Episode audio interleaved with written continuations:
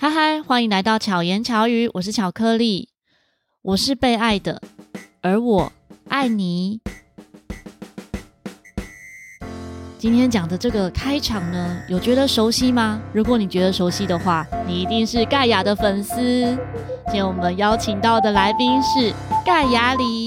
Hello，大家好，大家早上、晚上、中午好，凌晨好。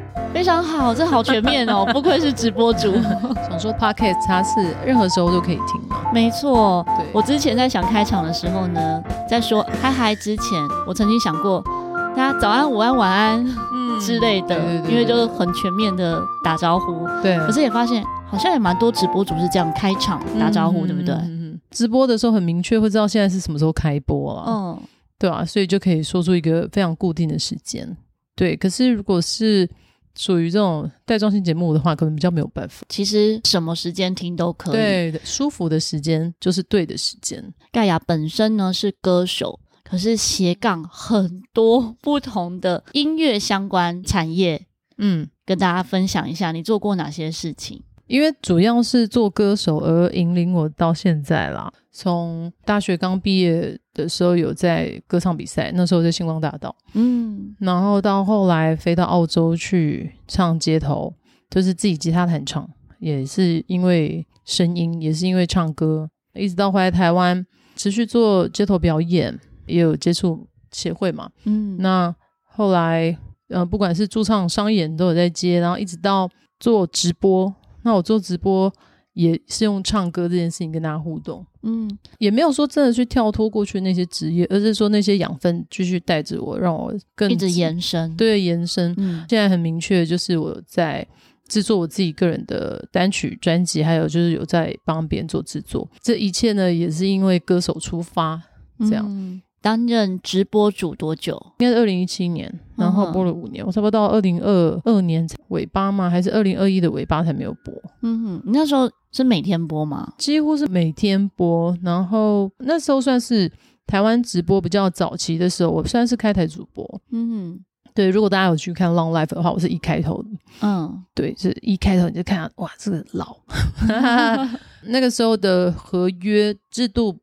时数比较高是六十，嗯，这样，所以呃一个月大概开六十是基础。那有的时候我们会为了要多陪伴粉丝或者是打比赛，嗯，会开到八十这样。我觉得很有压力耶，对啊，嗯、因为疫情期间我们自己也有受邀担任直播主，嗯，然后看到那个合约，觉得被规定一天要播多久的时候，嗯、如果以我随时想做什么都可以做，我想播就播。嗯的心情跟你被规定一天要播多久，嗯，完全不一样。就后来是去把它调整说，我们本来每次去上班都要在公司待个十个小时啊，哦，会一样的意思啊，只是现在把它当成是你可以在家里也上班这样子。对对对，而且我觉得播直播真的蛮好玩的，因为每一次进来的人你都不知道他们是谁，嗯，哎、欸，真的是来自世界各地的人来听你唱歌，不管是正面或者是负面的，然后都会收到不同的人的回馈。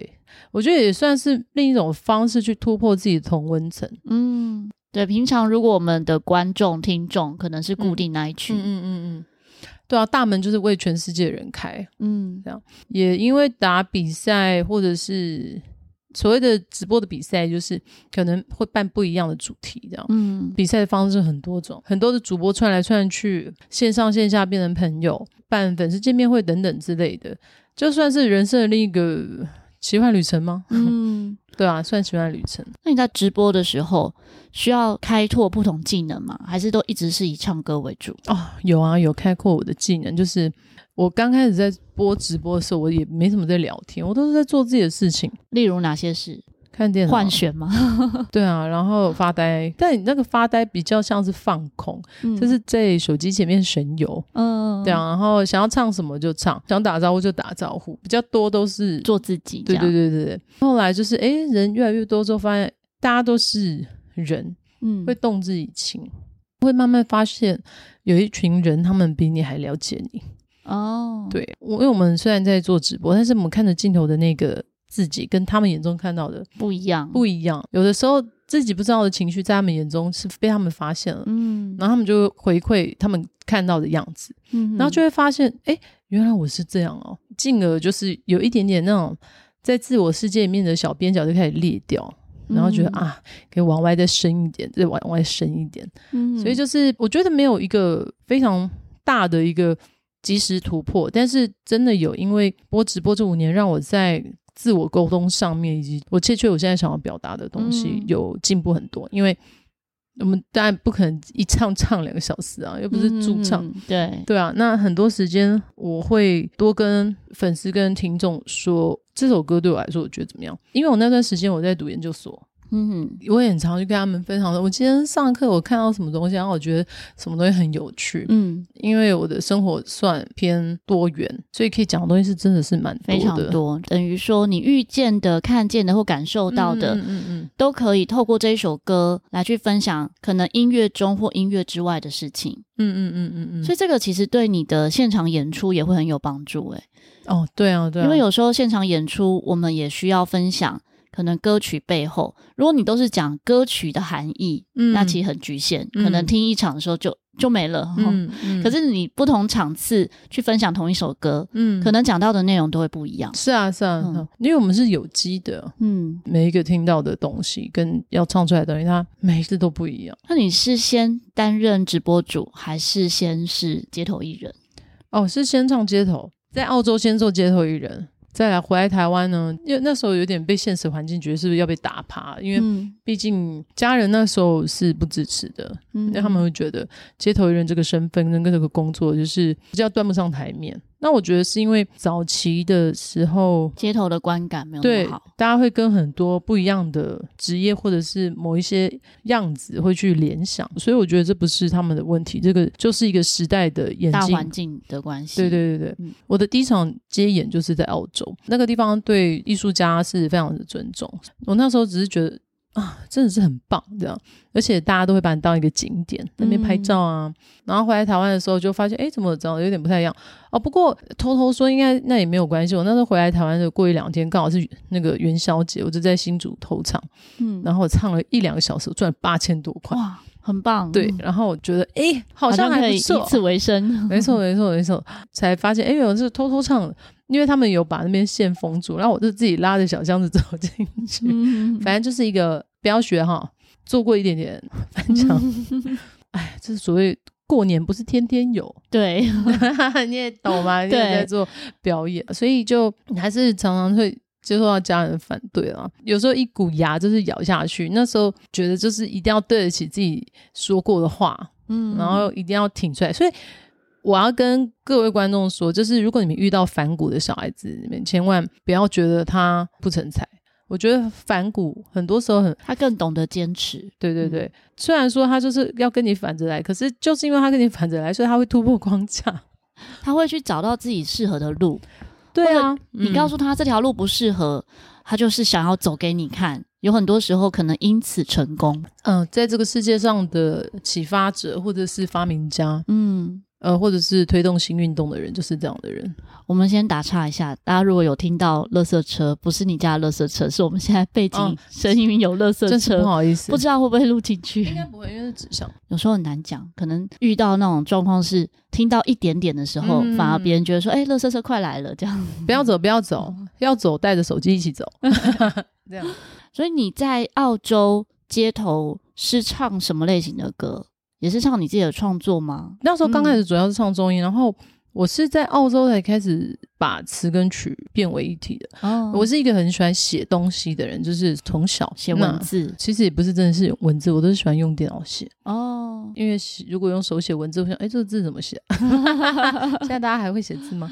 对，现在都就算用手机，也是用打的。对啊，记录下来。对对对对，很喜欢记录。然后因为记录的时候就很喜欢对仗，嗯，押韵。到后来发现，哎，好像可以哦，变成一首歌这样。因为本来就是在唱歌，所以在。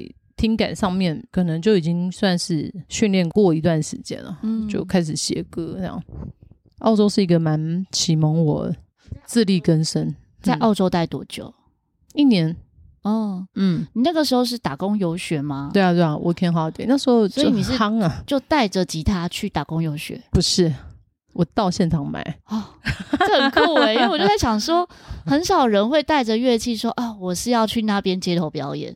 比如说，像我们知道的香蕉先生，他是因为带着气球，然后到澳洲这样讲起来，澳洲是可以开发很多人的第二专长。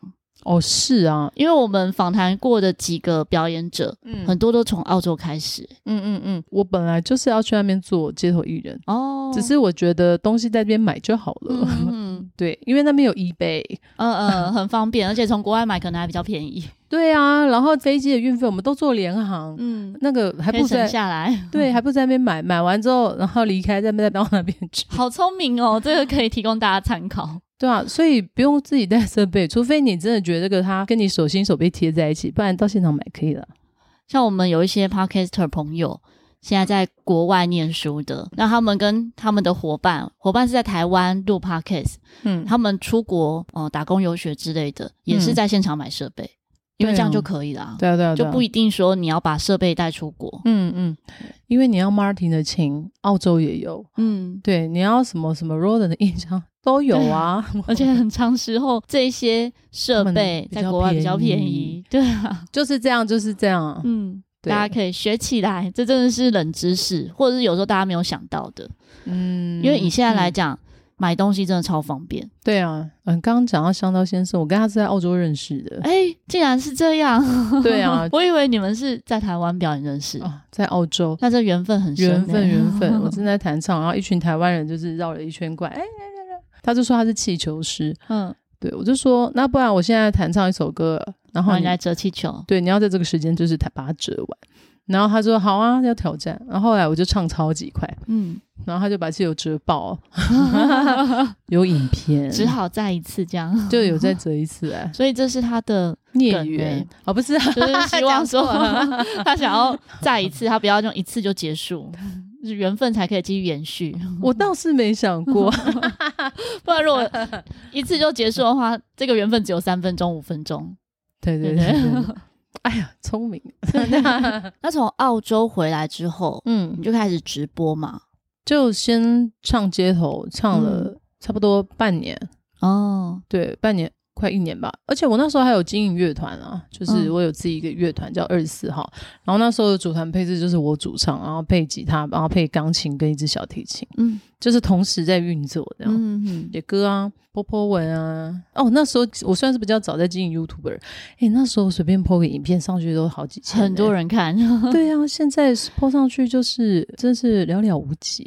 当时的 po 影片跟现在 po 影片其实不太一样，像以前开账号，嗯、其实很多都是就自己的名字的账号，嗯，不是像现在可能你有设一个什么样的一个频道名称，嗯、就像巧言巧语是一个频道名称，那个时候比较没有像这样的频道名称，嗯，嗯，嗯，嗯，比较是自己的本。名，嗯嗯，对，所以我自己的 YouTube 也是这样子，嗯，哦，我都一直用盖亚，嗯嗯，我在澳洲的时候就用盖亚了，哦，嗯，所以就一直是以这个艺名为主。哦，我想到我那时候刚开始播直播的时候，我有用我的本名用了一段时间啊，然后后来又改为盖亚，因为我一直就是叫李玉琪盖亚力这样。嗯然后后来就每次表演的时候就说：“大家好，我是李玉琪，木子李。”还要解释？对对对，日立玉是上面一个日，下面站立的立哈，嗯、兔子站在月亮下。对，这样，因为我属兔。嗯，然后奇是左边金色的金，右边是奇特的奇，李玉琦。哎，人呢？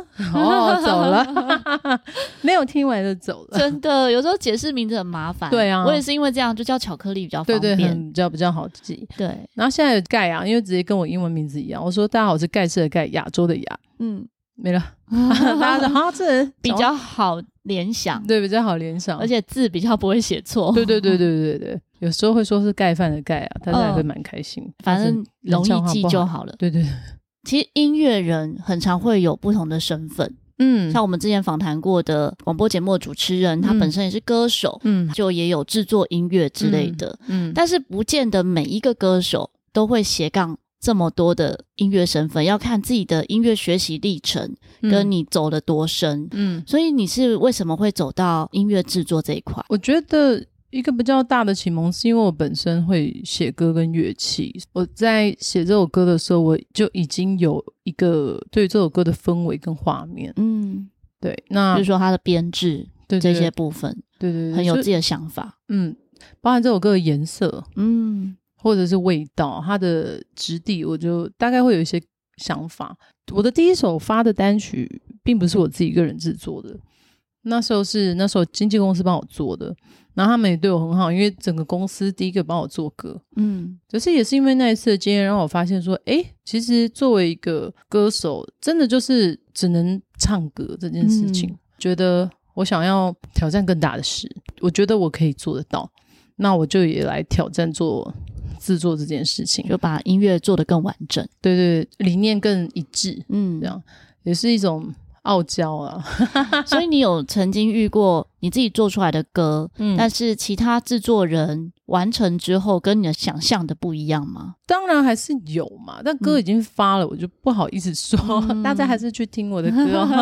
嗯嗯啊，但我要说，那个去年发的那张 EP 是整张 EP 都是我自己制作的，这样、嗯、就会更喜欢。嗯、呃，整个氛围来说是，毕竟我雕了很久，光是你们听到第一首歌的两张沙发床，我就弄了半年。哦，然后第二首的不愿再让我弄了一年，嗯，就是来来回回，然后光是那个弦乐，我换那个编曲老师换过两次，嗯哼，旋律改了很多次，和声啊，太多东西了，嗯，但是真的细节，对对对，嗯、但真的学到很多啊，很好玩，包含到混音啊，mastering 的很多东西，很多的声响，都不是只是我们听到那一首歌的长相，而是。它是一个整体的呼吸连，它是从头到尾、那个、整个联动的。对对对啊，我觉得 producer 他就是一整条路的品管。哦，对，应该是这样说。真的，就是各个环节细节都要注意到，因为像编曲老师，他可能就是把这个架构做出来。对。可是编曲以外的，你的乐器怎么搭配，或者是你的乐器谁来演奏，嗯，这些就是制作人做的。制作人做的事。哦，了解。对，因为可能一般听众。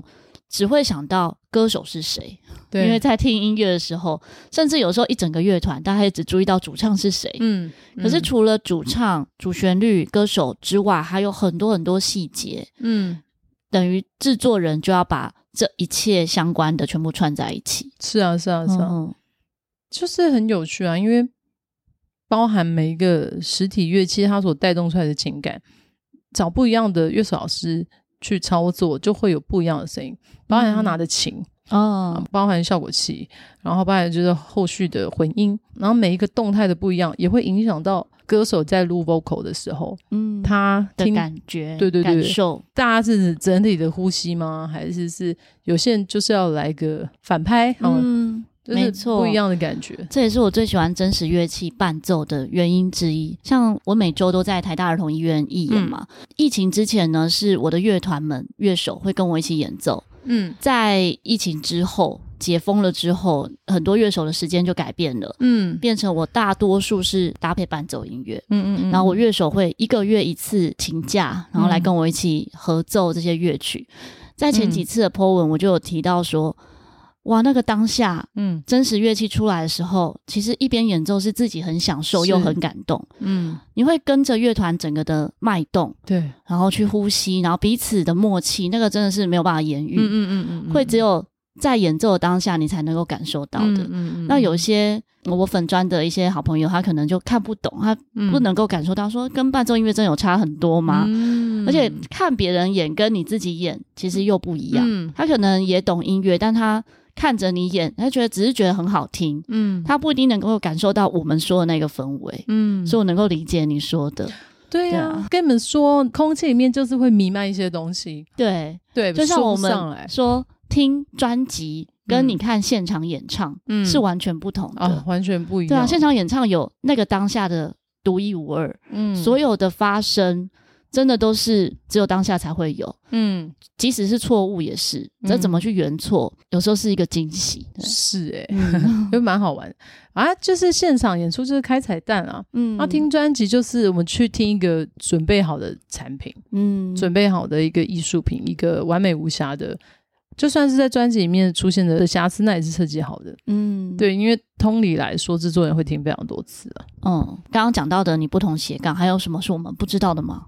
一个还没有毕业的研究生算吗？哎呀，这个 卡很久。你，你研究的是什么？哲学。哇，我觉得像我刚刚前面讲说，一切都是唱歌带我走到这边。我我觉得也是因为唱歌带我走到哲学。自己在写词的时候，像我前面说，是因为我想要写出自己的心情，嗯，这样。然后一直到后来，那每一次的那个心情都是一种找寻，就是找寻自己。更深刻的东西，嗯、所以其实算是自我对话了。那我觉得在哲学领域里面是可以去找到更多大师，这些著名在世界上的大师，嗯、他们的自我对话是些什么？那时候主要是想要去听听他们说些什么，找到自己的一点栖息地。因为有的时候，当自己有杂乱无章或者是过于飘逸的想法的时候，还是会想说听听看别人怎么说，然后给自己一些自信。嗯、这样为什么会选择哲学而不是可能心理相关的？这是我自己粗浅的想法。我觉得哲学偏探究世界跟人与世界的关系，嗯哼，以及万物根本的事情。心理学在我的角度看到的是，我觉得它比较探究的是我跟我的关系，嗯嗯，然后再延伸到我跟其他人的关系，嗯哼，比较没有像哲学探究到偏宇宙跟世界，嗯这样。我自己更倾向于我跟世界的关系。是什么契机之下让你决定开始念哲学系？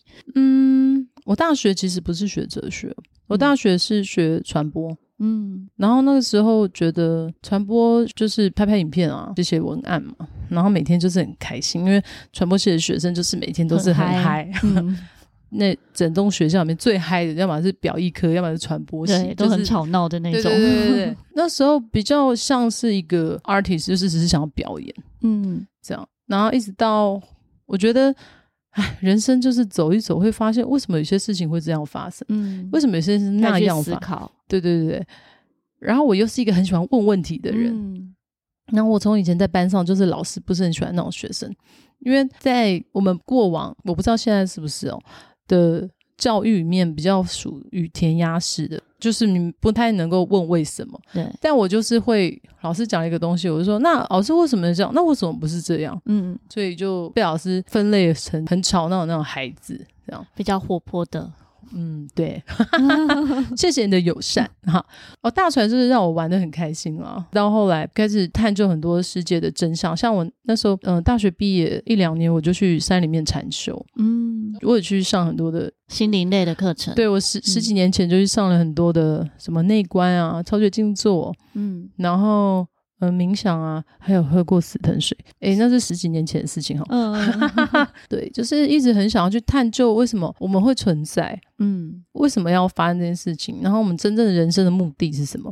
那这些问题问一问，不都是那些哲学家在问的问题？就觉得，嗯。一部分我为我自己找寻，另一部分我希望我的词语的表达可以更明确，以及能够升等吧，到达另一个层次。嗯，就是真的能够阐述我的世界观，嗯，而不是我的情绪。嗯嗯嗯，没错，我觉得这个非常重要，因为很多人的对话其实是停留在情绪的表达，嗯，他根本没有真的表达到，哎，我真的要讲的是什么，嗯，所以才会沟通不良。或者是吵架，嗯嗯嗯嗯，盖亚给我的感觉很成熟，可能那个成熟不是老练的那种成熟，嗯，而是心是很安定的，嗯，很让人感觉信任放心，所以成熟，嗯、这种感觉。那你可以再多认识我一点，会有不同面，对不对？所以我就发现我是很喜欢恶作剧，这这是必要的啊，我也是这种人。如果下次聊了之后，就可以跟你聊。对，下次我们可以开不同的主题，因为我们在这一集访谈之前呢，就在讲说可以聊什么主题。我想要先以巧遇达人，嗯，嗯，让大家认识你，嗯嗯。可是，在巧言巧语中，我们就可以有不同单元来去探讨，嗯嗯，嗯，包含像哲学，还有像我认识盖亚，其实可以追溯到 追溯好像很久以前，Clubhouse 的时候。还有人记得好，大家知道这个吗？嗯、其实很多可能是使用 Apple 手机的人会比较熟悉哦。对，因为初期只有 Apple 的使用者可以使用。对，后来各种手机都可以使用的时候，我就没有使用了。我也是、欸，对啊，嗯嗯。可是，在那个时期，因为大家会开不同主题的房，嗯，有点像是聊天室，大家就会进去看某些人聊天这样，嗯。那个时候我就有注意到盖亚，嗯，还有我忘记是不是在哪些直播上面就曾经听过你的一些分享，嗯，其实主要内容忘记了，只是真的就对你你是有印象的，嗯、这样哦。我在 Clubhouse 上面我有做一个节目，我记得很清楚，深夜什么？嗯，叫做你的一个故事，我为你唱一首歌。哦，对，没错，对对对。然后那个时候都不睡觉的，对 对，每天晚上还有三百多人在听，没错。对，然后大家就轮流上，我觉得也真的是一一段奇幻旅程，我很喜欢那一段，因为我觉得大家都很相信我，嗯，会告诉你很多内在的故事。对啊，我不知道你是谁，你也不知道我是谁，但是。嗯我我觉得大家不是真的觉得我是谁而一定要怎么样，而就是因为信任这个空间。嗯，我觉得好，我成长我自己，我觉得做的最棒的一件事情就是创造一个安全的空间。嗯、哦，对，然后。也有一群很棒人愿意诚实，嗯哼，就是我记得有一个听众，他就是分享他以前学生时期，因为他是男同志，嗯，对，然后就分享他那时候跟他们学校的教官相恋，哦，然后到时候学生时期结束之后，他们就分开，觉得就是不要再跟他在一起，嗯哼，然后那个教官后来也有家庭。嗯，这样，直到后来在补习班，就有一个男的送他小孩子接他走，说居然就是那个教官。那个、教官后来那个教官也是希望说能不能继续在一起，嗯，然后他就觉得不要，因为你已经有家庭，然后不要做这种事情。我我觉得反映到那个时候的同性在爱情中是很困难这件事情。当然还有很多的夫妻或妻妻或者是夫妇之间的忠诚的很多的议题。然后，但是我听到他还是释怀跟祝福，我就觉得。这其实是很温暖，嗯，他压在心里面很久的东西，而且很多时候是说出来就没事。对，你没有说出来的时候，你闷在心里面，你可能自己，也许你有写下来，也许你有在脑中啊，好像跟别人说很多次，嗯，可是跟你真的说出来。那种释怀是不一样的，嗯，而且我其实忘记我送什么歌给他，但我只记得这个，大家都在哭，做记这样。是那个夜晚，就是充满一种神奇的夜晚，就是两三百人的听众全部都连接在一起，嗯，很真诚的在听这件事情。他的故事其实只是其中一个，那每一个故事都非常的棒，也有就是远距离的，嗯，对，然后也有是青梅竹马，就是非常的多。所以我也是很希望能够再有一个这样的一个平台，可以开这样的一个。直播，因为我觉得它很有意义。我觉得那个时期有当时的不可取代，是啊，一个是所有人都没事，所有人真的哎，不用上班，可以熬夜听彼此说话。因为那时候真的很疯狂哎，我自己认识的一些朋友到现在还有联络的，嗯，真的都没见过面，嗯，没有音乐圈的几个朋友。嗯嗯也是因为那个时候在 Clubhouse 上面认识的，嗯，然后成为真实的朋友，嗯，现在回想起来都觉得不可思议。对啊，很好玩呢。然后我也有遇过商演，嗯、是当时认识的朋友，然后介绍我的。嗯、我想说，哇，你怎么这么信任我？因为他根本没有听过我现场的演奏，这样子，嗯、对啊，所以有一种奇妙的互信。我觉得声音还是可以传递，让人家感受到你是一个怎么样的人。嗯、之前在节目上也跟大家分享过。我很喜欢的一句话，嗯、就是声音是灵魂的反射。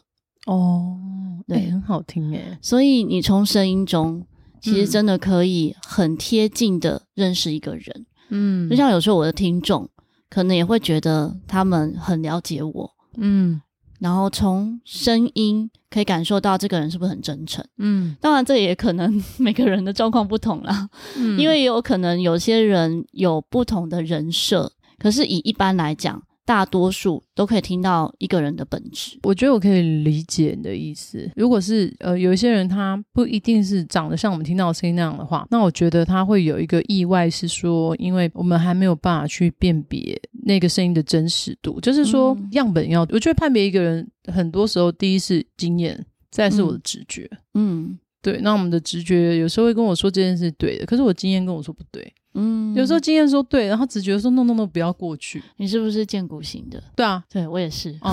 因为你刚刚讲的这一段，我们刚刚讲的是人类图，人类图里面见骨型的真的是要凭感觉。对啊，对啊。因为我觉得像你刚刚说的声音这件事情，我也认同，就是它就是你的灵魂的反射。嗯、声音它就是一个能量，它就是一个频率。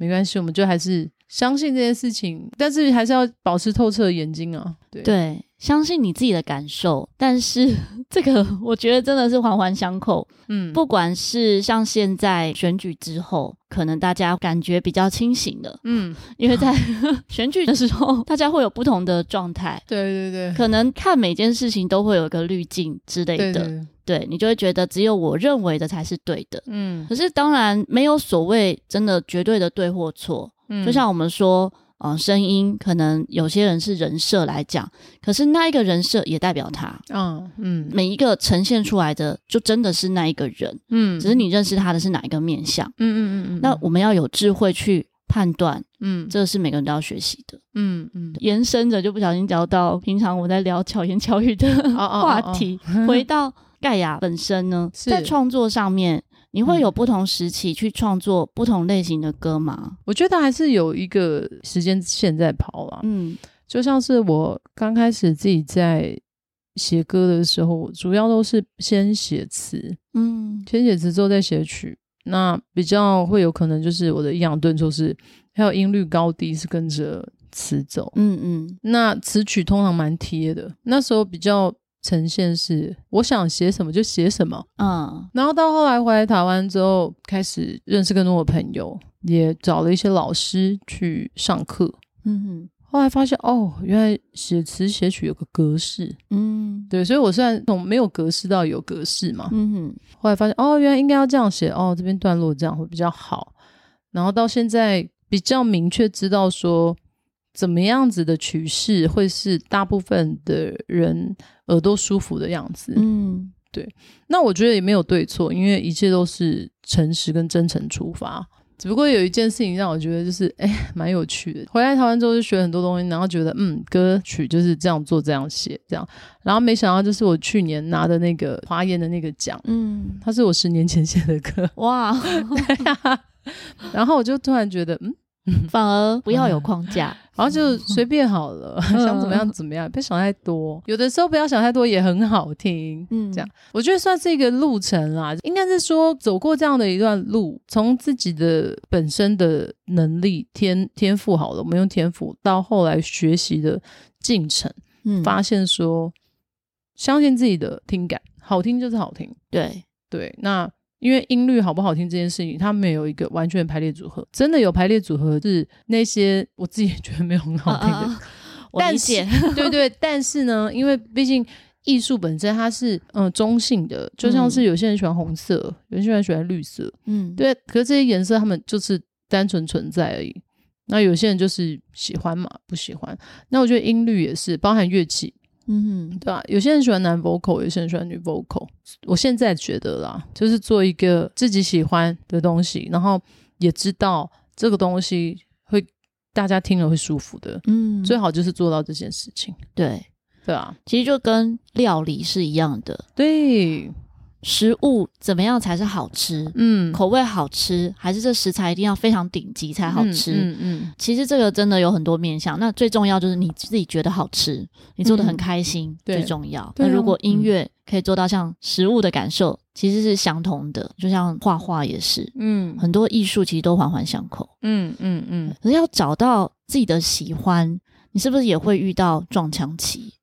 还是你本来就很明确，哎，这个就是我喜欢的。哦，一段时间的撞墙，其实我不觉得我喜欢唱歌哦，我觉得是我需要唱歌。嗯，会觉得你是因为要工作所以唱歌，还是一种抒发？嗯，算是一种抒发。就是我是单亲家庭嘛，然后我爸是通缉犯，所以小的时候家里就常常会有兄弟警察进出，然后一些追逐的戏码。嗯。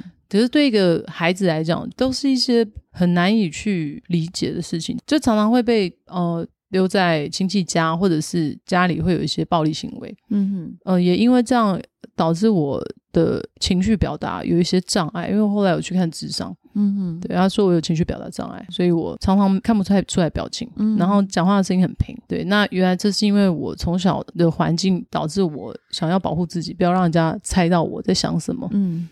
我是到了国中的时候，那时候喜欢上一个歌手叫孙燕姿，嗯，然后我才突然开始唱歌。我原本不觉得自己唱歌特别呃突出或者是什么，然后就那时候开始唱他的歌之后，就感受到哇，好像这个适合，对，就是我好像活着，然后世界好像在动。嗯，然后我很喜欢下雨天，像今天天气我就非常喜欢，嗯，因为我觉得听到雨的声音就好像活着，很疗愈。这样，我觉得唱歌跟听到雨的声音或者水的声音、海的声音，会让我感受到世界的存在，嗯，就是会把我从原本很小很小的那个躲起来的那个自己，然后出来，也也一直这样子，所以我就持续的喜欢所谓的喜欢或者是需要唱歌，然后到我其实也是去年我才发了一篇文，就大家如果有兴趣可以去看我的 Instagram，我有写就是说，因为很常有人问我说你一定很喜欢唱歌，嗯，可是每一次有人这样跟我说的时候，我都回答不出来说我很喜欢唱歌，嗯，我只会觉得我唱歌的时候会让我觉得。我好像活着，跟我需要它，嗯，所以我唱歌的时候我不快乐。哦，不是跟快乐画上等号。对对，我没有联动这件事情，嗯、我只会觉得它是一件严肃的事情，嗯、所以我必须做好，嗯、然后我必须拿出很真诚的自己，因为我觉得这很重要，嗯、就是我把它看得很重，这样，然后当然也就是导致为什么我的创作在前期都非常的。生命，嗯，然后或者是很多的比较内在的，对对对，内在的议题在讨论，嗯，这样。那也因为那一次，我忘记是什么事情让我有这样的一个跨越。我现在写的歌就开始有真的非常内心的，然后还有就是我觉得有趣的，嗯，这样就是你可以写开心的感觉。对对，关于唱歌这件事情，我是真的享受于它是开心的，嗯，对，它不是，它不是代表你，嗯。现在是一个怎么样？你比较是切开来看的，嗯，算是这样说，我能够理解你的，嗯、但好难形容。好，简单来说，我觉得唱歌它可以带来快乐，而不是只是关于严肃的生命议题，而不是只是因为我需要它，所以因为感受到它而我存在，嗯、而是我存在，然后我唱歌也很快乐。把原本的那个本我的导致转换回来了，嗯哼，所以我就算不唱歌，我也是一个存在，嗯，这件事情。然后我觉得这要从我刚刚前面讲说，因为唱歌让我发现跟引发了很多生命奇迹这件事情，到我现在就算不唱歌，我也会觉得，诶，是一个很棒的状况。嗯、然后我选择唱歌，嗯、我觉得那个能量不一样，对对对，能量不一样，不是因为你做这件事情。所以你很棒，对对，对，对，对，而是因为你很棒，但是你做这件事情，对对对对对对，我觉得这个超级认同，嗯、因为就像我自己在做的不同事情，嗯、我有时候都会思考，我不做这件事情之后，我还是很棒的人吗？嗯，我还是一个我自己觉得很棒的人吗？嗯，不是别人称赞你那个很棒，嗯嗯，对，我觉得是每个人都要去思考的。我们要认同，